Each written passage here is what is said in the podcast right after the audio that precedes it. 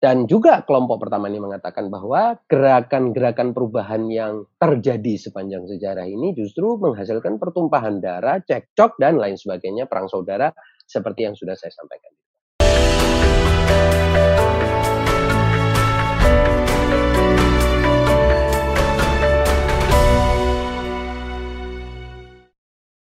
Sekarang kita akan berbicara tentang kesiapan kita dan bagaimana sebenarnya pandangan ulama sependek pengetahuan saya tentang persoalan ini. Dalam membahas tentang perubahan atau katakanlah politik ya, ulama Islam itu membagi hmm, aliran dalam hubungannya dengan perubahan sosial, perubahan sosial politik itu menjadi tiga aliran besar. Tanpa saya harus rincikan detail teknis atau istilah-istilahnya dan juga mungkin istilah-istilah ini digunakan uh, oleh berbagai bahasan lain ya untuk tujuan lain, maksud lain. Tetapi secara garis besar ada tiga aliran. Pertama adalah aliran yang bisa dianggap sebagai aliran realisme. Aliran ini mengatakan bahwa realitas atau kenyataan yang ada ini, realitas sosial politik ini adalah sesuatu yang mau tidak mau harus kita terima. Dan kita harus bisa beradaptasi dengan realitas sosial politik ini dan memanfaatkan apa yang ada, apa yang terjadi, kenyataan yang ada di depan kita untuk manfaat dan kepentingan kita. Tentu yang dimaksud kepentingan ini bukan hanya kepentingan duniawi eh, yang rendah saja, bisa jadi kepentingan moral, kepentingan mendidik anak kita. Walhasil kita jangan terlalu bicara tentang adanya perubahan lah, nanti jadi gaduh, jadi ribut, jadi banyak korban, jadi kisruh, jadi malah uh, akibatnya segalanya yang sudah baik, yang sudah berjalan, akhirnya jadi uh, apa tidak berjalan, tidak berfungsi, dan lain sebagainya. Aliran realisme ini bukan tidak punya bukti atau dalil dan bukan juga tidak punya dasar. Mereka juga punya dasar. Dasar yang mereka katakan adalah bahwa agama atau syariat pun sesungguhnya manutun bil masalih. Syariat ini ikut dengan kemaslahatan yang ada, kemaslahatan orang banyak. Kalau orang banyak menyepakati apa yang terjadi, menyepakati dan menyukai kenyataan yang ada, dan juga mereka merasa bahwa inilah jalan untuk mencapai kesejahteraan dan kebahagiaan atau kemakmuran mereka di dunia, ya agama juga akan ikut. Dan ini bukan seperti tadi saya katakan harus serta-merta kita cap sebagai oh ini aliran apa ya katakanlah aliran orang-orang yang mau enaknya saja atau mau gampangnya saja tidak seperti kita tahu bahwa di Indonesia di mana banyak di di macam-macam negara Islam banyak ulama yang menyepakati aliran ini atau madhab ini atau berpegang pada prinsip ini dalam kaitannya dengan sosial politik.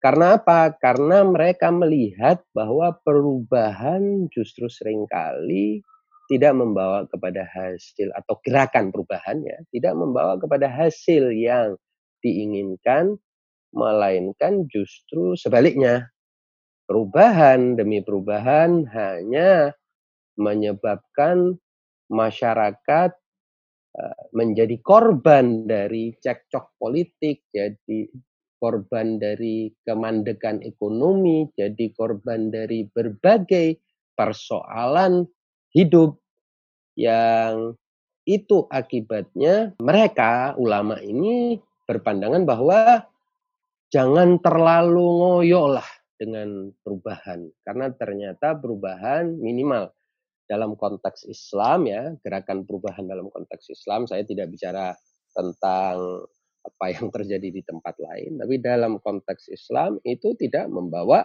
kepada kesejahteraan umat, kebaikan umat, malah sering kali gerakan perubahan ini cuma menambah masalah umat, menambah kompleksitas hidup yang mereka hadapi, dan ujung-ujungnya ternyata dalam tinjauan historis gerakan perubahan hanya menguntungkan elit kecil. Dinas, munculnya dinasti-dinasti dalam sejarah Islam. Ini adalah katakanlah aliran terbesar dalam uh, Islam dalam melihat uh, kenyataan sosial politik. Kita sebut ini sebagai aliran realis ya. Tetapi mungkin bukan aliran realis seperti yang ada di barat ya karena ada perbedaan-perbedaan di antara keduanya. Dan saya tidak ingin membandingkan antara pandangan ulama Islam dengan pandangan para pemikir politik barat atau pemikir ya, perubahan sosial di barat. Karena itu beda konteks dan juga beda makna.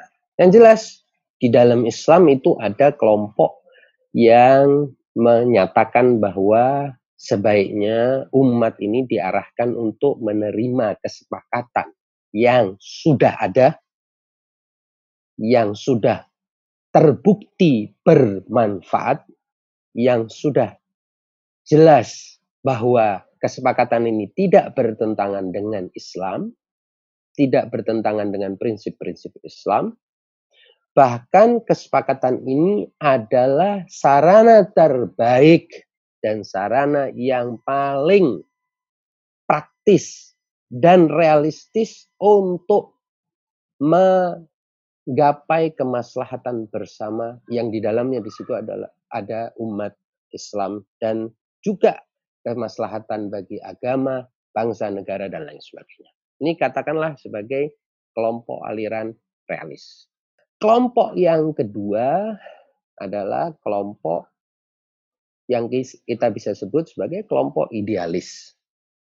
Biasanya kalau di dalam dunia eh, di dalam Islam mereka ini juga disebut sebagai mabda'iyun atau kalau diterjemahkan ke dalam bahasa Inggris ya kelompok fundamentalis. Kelompok fundamentalis percaya bahwa kenyataan yang ada ini bukan halangan, bukan suatu eh, apa namanya takdir yang tidak bisa diubah. Kenyataan yang ada ini justru adalah kesempatan bagi kita untuk mencapai prinsip-prinsip yang kita yakini. Dan mereka mengatakan bahwa gerakan manusia, gerakan sosial itu harus diarahkan untuk merealisasikan prinsip-prinsip atau mabadi di dalam atau nilai-nilai dasar di dalam kehidupan sosial politik dan juga individu manusia. Aliran kedua ini berbeda dengan aliran pertama karena aliran kedua ini tidak memandang kemaslahatan yang sudah ada, tidak, tetapi melihat atau berharap pada kemaslahatan yang lebih besar yang di depan sana. Mereka karena itu mereka disebut sebagai idealis ya. Itu yang melihat ideal-ideal masih jauh di depan sana. Ketika melihat kenyataan ini mereka mengatakan kenyataan ini masih sangat timpang, kenyataan ini masih tidak ada, kenyataan ini masih banyak penindasan, banyak korupsi, banyak kerusakan. Bagaimana kita bisa menerima begitu saja? Sementara aliran pertama tadi sudah saya jelaskan menyatakan loh yang ada ini sudah cukup bagus, sudah banyak orang mendapatkan manfaat, sudah banyak orang hidup bahagia, sejahtera. Kalau kamu menawarkan terus untuk melakukan perubahan-perubahan, mengganti ini dengan hal baru dan seterusnya dan seterusnya, kapan? Terus kemudian kita membangun, kapan kita uh, maju, kapan kita mengadakan konsolidasi sosial, integrasi sosial politik dan lain sebagainya.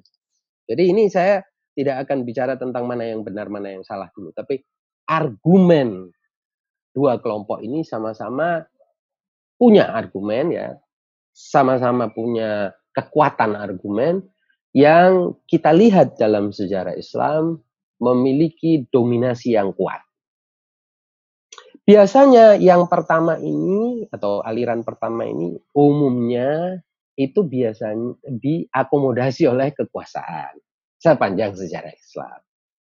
Nah, kelompok yang bisa disebut sebagai kelompok realis sepanjang sejarah Islam ini adalah ulama yang mereka melihat bahwa selama penguasa itu tidak benar-benar jahat dan masih punya tanda-tanda keislaman ya, tanda-tanda keislaman, masih tidak melarang orang beribadah, masih tidak melarang dakwah Islam, masih tidak melakukan katakanlah maksiat-maksiat yang besar ya, tidak eh, hukum Allah secara terang-terangan dan brutal dan vulgar, kita masih bisa menerima. Toh juga maslahat dari masyarakat sendiri, dari umat itu adalah ketenangan, adalah stabilitas.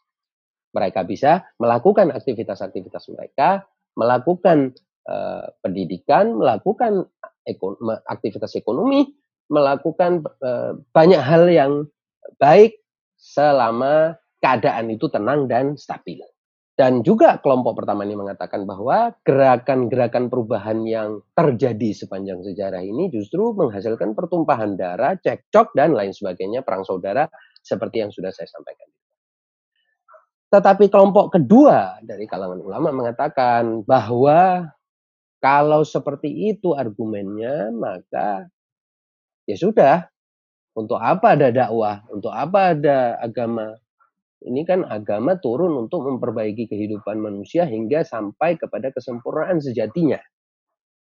Kalau kita cuma nunggu begini, prosesnya ini apa menunggu kemaslahatan orang sampai kapan kemaslahatan orang itu akan meningkat lah katakan begitu kepada ideal-ideal Islam, cita-cita Islam, keadilan yang biasanya kelompok kedua ini adalah kelompok yang sangat menekankan pada keadilan dan selalu dalam posisi eh, dalam apa maaf eh, di biasanya ulama yang beroposisi terhadap kekuasaan.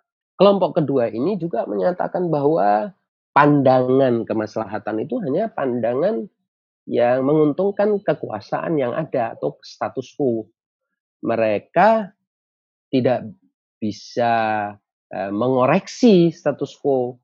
Mereka justru uh, hanya menjadi stempel dari status quo. Inilah kritik kelompok kedua kepada kelompok pertama atau kelompok idealis ini terhadap kelompok uh, realis atau bisa juga disebut sebagai pragmatis. Tapi bukan pragmatis dalam pengertian barat. Lagi-lagi saya ingin mengatakan bahwa dua kelompok ini dalam Islam, di kalangan Islam adalah para ulama yang sebagian besarnya terhormat ya.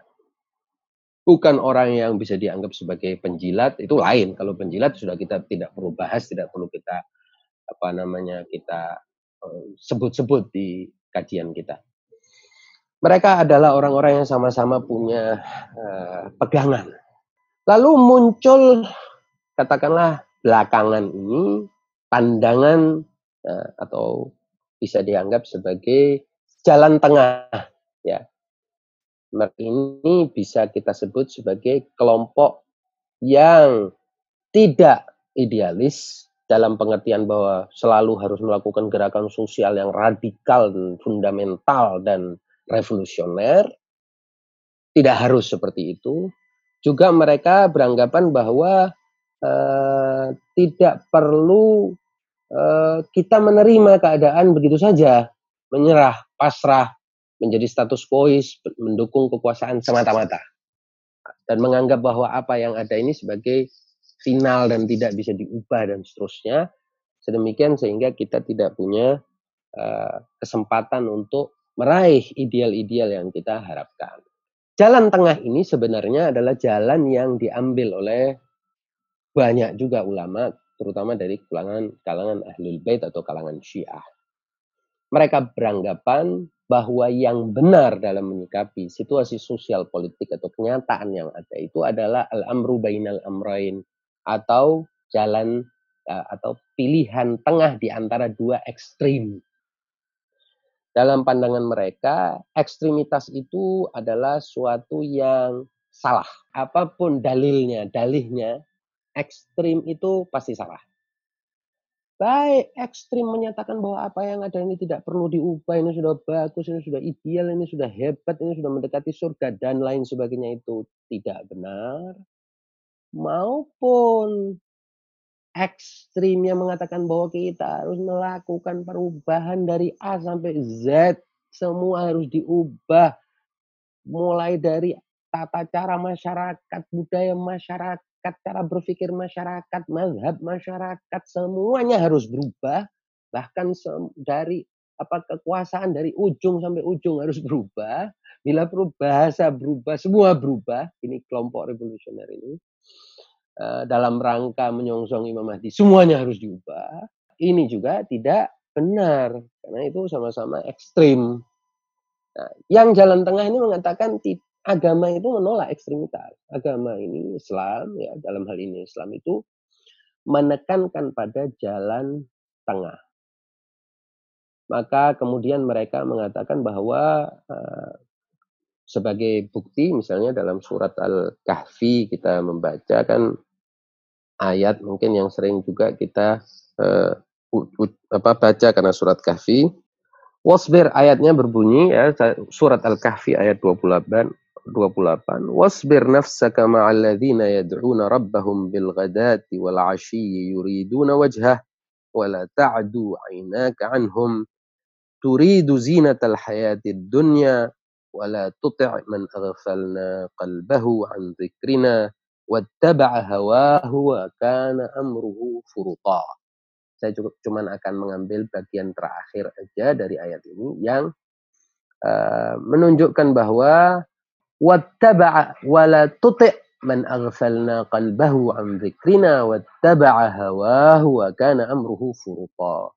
Dan janganlah kalian ya, mengikuti orang-orang yang hatinya telah kami lalaikan dari mengingat kami, dari zikir kepada kami, dari mengingat kami, serta menuruti hawa nafsunya dan keadaan mereka itu telah ekstrim melampaui batas. Mereka mengatakan bahwa ekstremitas itu dalam ayat ini disepadankan atau diasosiasikan dengan mereka yang lalai hatinya dari Allah dan mengikuti hawa nafsu. Jadi kalau ada ekstremitas, ayat ini seolah-olah ingin mengatakan kalau ekstrim apa pun ekstrim itu ekstrim ke kanan tadi maupun ke kiri, ekstrim pro yang keadaan pro status quo maupun ekstrim anti status quo ini sama-sama satu mengikuti hawa nafsu, yang kedua apa? Yang kedua adalah lalai dengan Allah Subhanahu wa taala. Malah kebalik ya. Yang pertama, mereka lalai dengan Allah, lalai mengingat Allah dan yang kedua mereka ini adalah kelompok mengikuti hawa nafsu. Jadi kalau ada ekstrim, oh ini orang-orang lalai. Oh, yang kedua mereka ini mengikuti hawa nafsu. Ini kaidah yang disebutkan oleh kelompok ketiga itu. Lebih jauh kelompok ketiga ini yang kelompok ketiga ini juga mengatakan bahwa dalil-dalil Al-Qur'an dan dalil-dalil riwayat Ahlul Bait menunjukkan bahwa Ahlul Bait dalam segala hal telah memberikan kepada kita kaidah termasuk dalam situasi atau konstruksi uh, sosial politik itu kaidahnya adalah al-amru bainal amrain atau al-manzilatu bainal manzilatain. Yaitu bahwa tidak ada sesuatu yang tidak bisa berubah juga tidak ada sesuatu yang harus selalu berubah di tengah-tengah.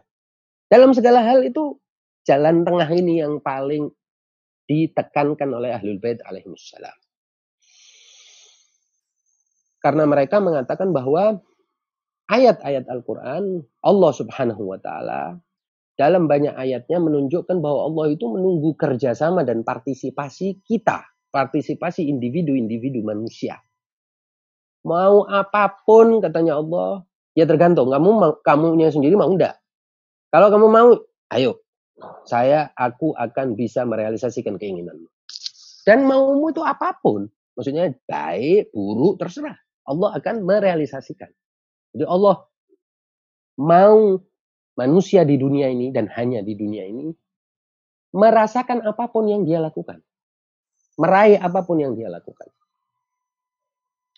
Misalnya kita baca ayat Quran yang mungkin sering juga kita baca ini yang luar biasa maknanya dan Alama Toba-Tobai juga menjelaskannya secara indah di dalam Al-Quran yaitu surah Al-Anfal ayat 53 Dzalika bi anna Allah lam yaku mughayyiran ni'matan an'amaha ala qaumin hatta yughayyiru ma bi anfusihim wa anna Allah sami'un alim. Yang demikian itu adalah karena sesungguhnya Allah sekali-kali tidak akan mengubah suatu nikmat, artinya maksudnya nikmat itu karunia ya. Karena kadang-kadang bahasa Indonesia ini nikmat ini juga bisa berarti lezat, enak dan lain sebagainya. Enggak, itu uh, bagian dari uh, kenyataan bahwa adanya bias dalam bahasa Indonesia. Nah, yang dimaksud nikmat itu adalah karunia.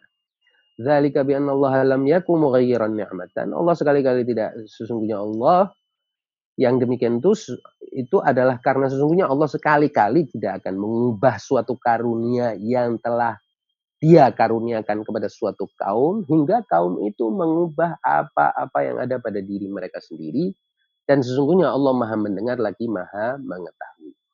Ayat ini konteksnya adalah perubahan yang diinginkan oleh umat ya terhadap keadaan Firaun. Kalau kita lihat ya sebagaimana yang dikatakan oleh Alama Toba-Tobai, kalau kita lihat ini ayat berkaitan dengan ayat sebelumnya. Ayat sebelumnya 52 Allah berfirman, keadaan mereka serupa dengan keadaan Fir'aun dan pengikut-pengikut serta orang-orang yang sebelumnya. Mereka mengingkari ayat-ayat Allah, maka Allah menyiksa mereka disebabkan dosa-dosa mereka. Sesungguhnya Allah maha kuat, lagi maha, lagi amat keras siksaannya.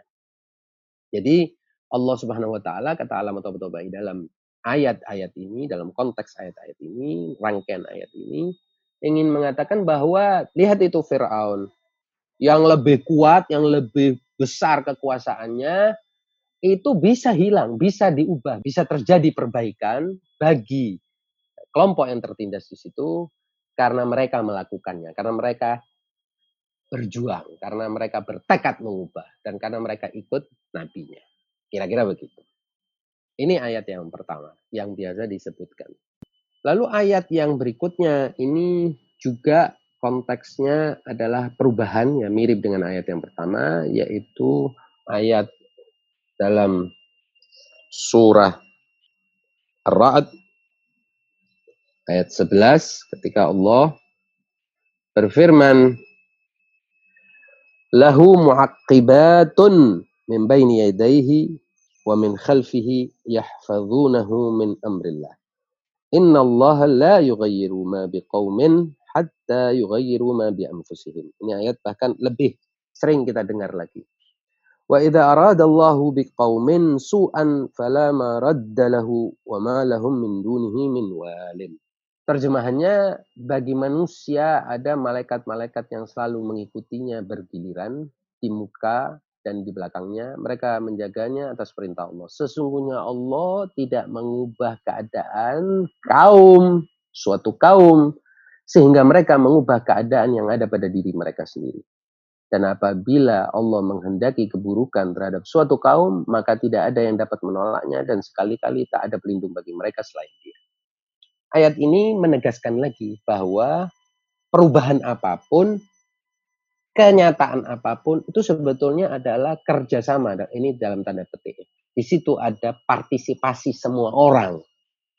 Dan Allah Subhanahu wa taala baru melegitimasi atau merealisasikan kerjasama para makhluk ini tadi menjadi kenyataan. Jadi Allah tidak akan mengubah apa pun, tidak akan baik yang tadi mengubah suatu yang apa namanya buruk menjadi lebih baik maupun yang baik menjadi lebih buruk, menjadi buruk kecuali agen-agennya yaitu manusia yang memiliki kehendak bebas ini tadi melakukannya juga. Jadi mereka bersama-sama melakukan dengan Allah Subhanahu wa taala yang memberikan kekuatan, memberikan uh, perwujudannya ya, wujudnya. Maka itulah yang terjadi. Dan tidak ada istilahnya uh, harus menerima atau harus selalu menunggu tidak ada. Ini adalah uh, kaidah yang Allah tetapkan bahwa kenyataan itu selalu uh, kombinasi antara dua hal itu.